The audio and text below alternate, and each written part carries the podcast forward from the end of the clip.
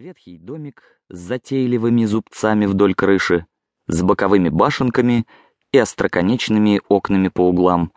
Вокруг него старый тенистый сад, за садом на холме белая одноглавая церковь.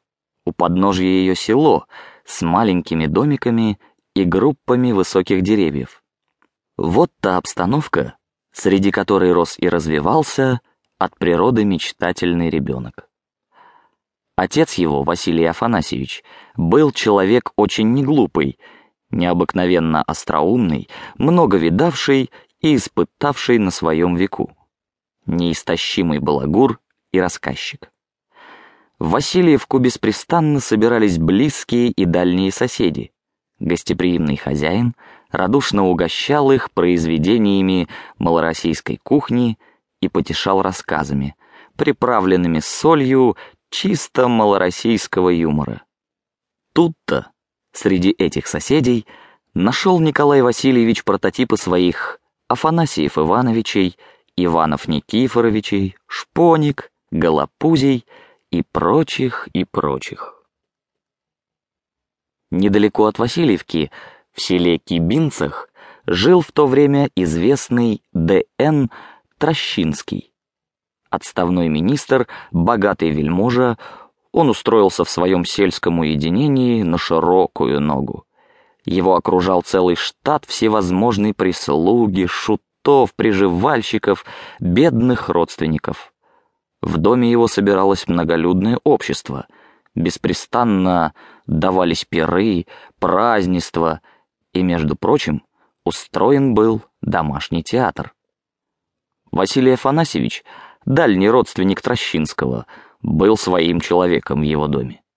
Бывший государственный деятель успел оценить оригинальный ум и редкий дар слова соседа.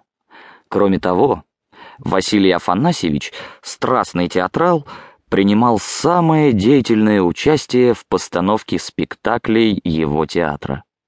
В то время только что появились Наталка Полтавка и Москаль Чаривник. Котляревского. Пьесы эти восхищали малоросов и возбуждали в них желание заменить переводы французских и немецких комедий сценами, взятыми из родной действительности. Василий Афанасьевич написал несколько комедий из малороссийского быта для театра Трощинского, сам дирижировал постановкой их и исполнял в них разные роли. Не знаем, Присутствовал ли маленький Никола, как звали Николая Васильевича в семье, на представлении этих пьес в доме богатого родственника, но во всяком случае он слышал толки и разговоры о них, был свидетелем всей той веселой суеты, которая обыкновенно сопровождает устройство домашних спектаклей. И это зародило в душе его вкус к театру, к драматическим представлениям.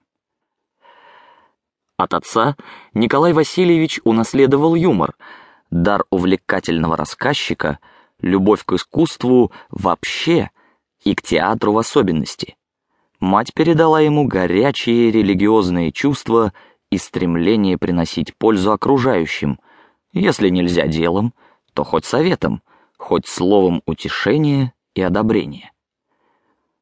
Мария Ивановна Гоголь была по отзывам всех знавших ее людей в высшей степени симпатичная личность.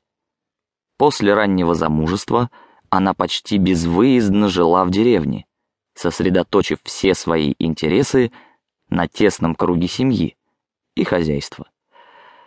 Василий Афанасьевич умер, когда старший из детей Николай Васильевич еще учился в лицее, а кроме него Дома было пять девочек. Воспитание детей и все заботы по хозяйству в имении лежали исключительно на Марии Ивановне. Мало что езжу по хозяйственным делам, и дрожки никогда не откладываются, а только переменяют лошадей. Описывала она свое времяпровождение одному родственнику. Надобно еще смотреть за порядком в доме, за детьми маленькими смотреть и о больших думать. Эти хлопоты не мешали ей строго исполнять все религиозные обряды и вести деятельную переписку с родными и знакомыми, а особенно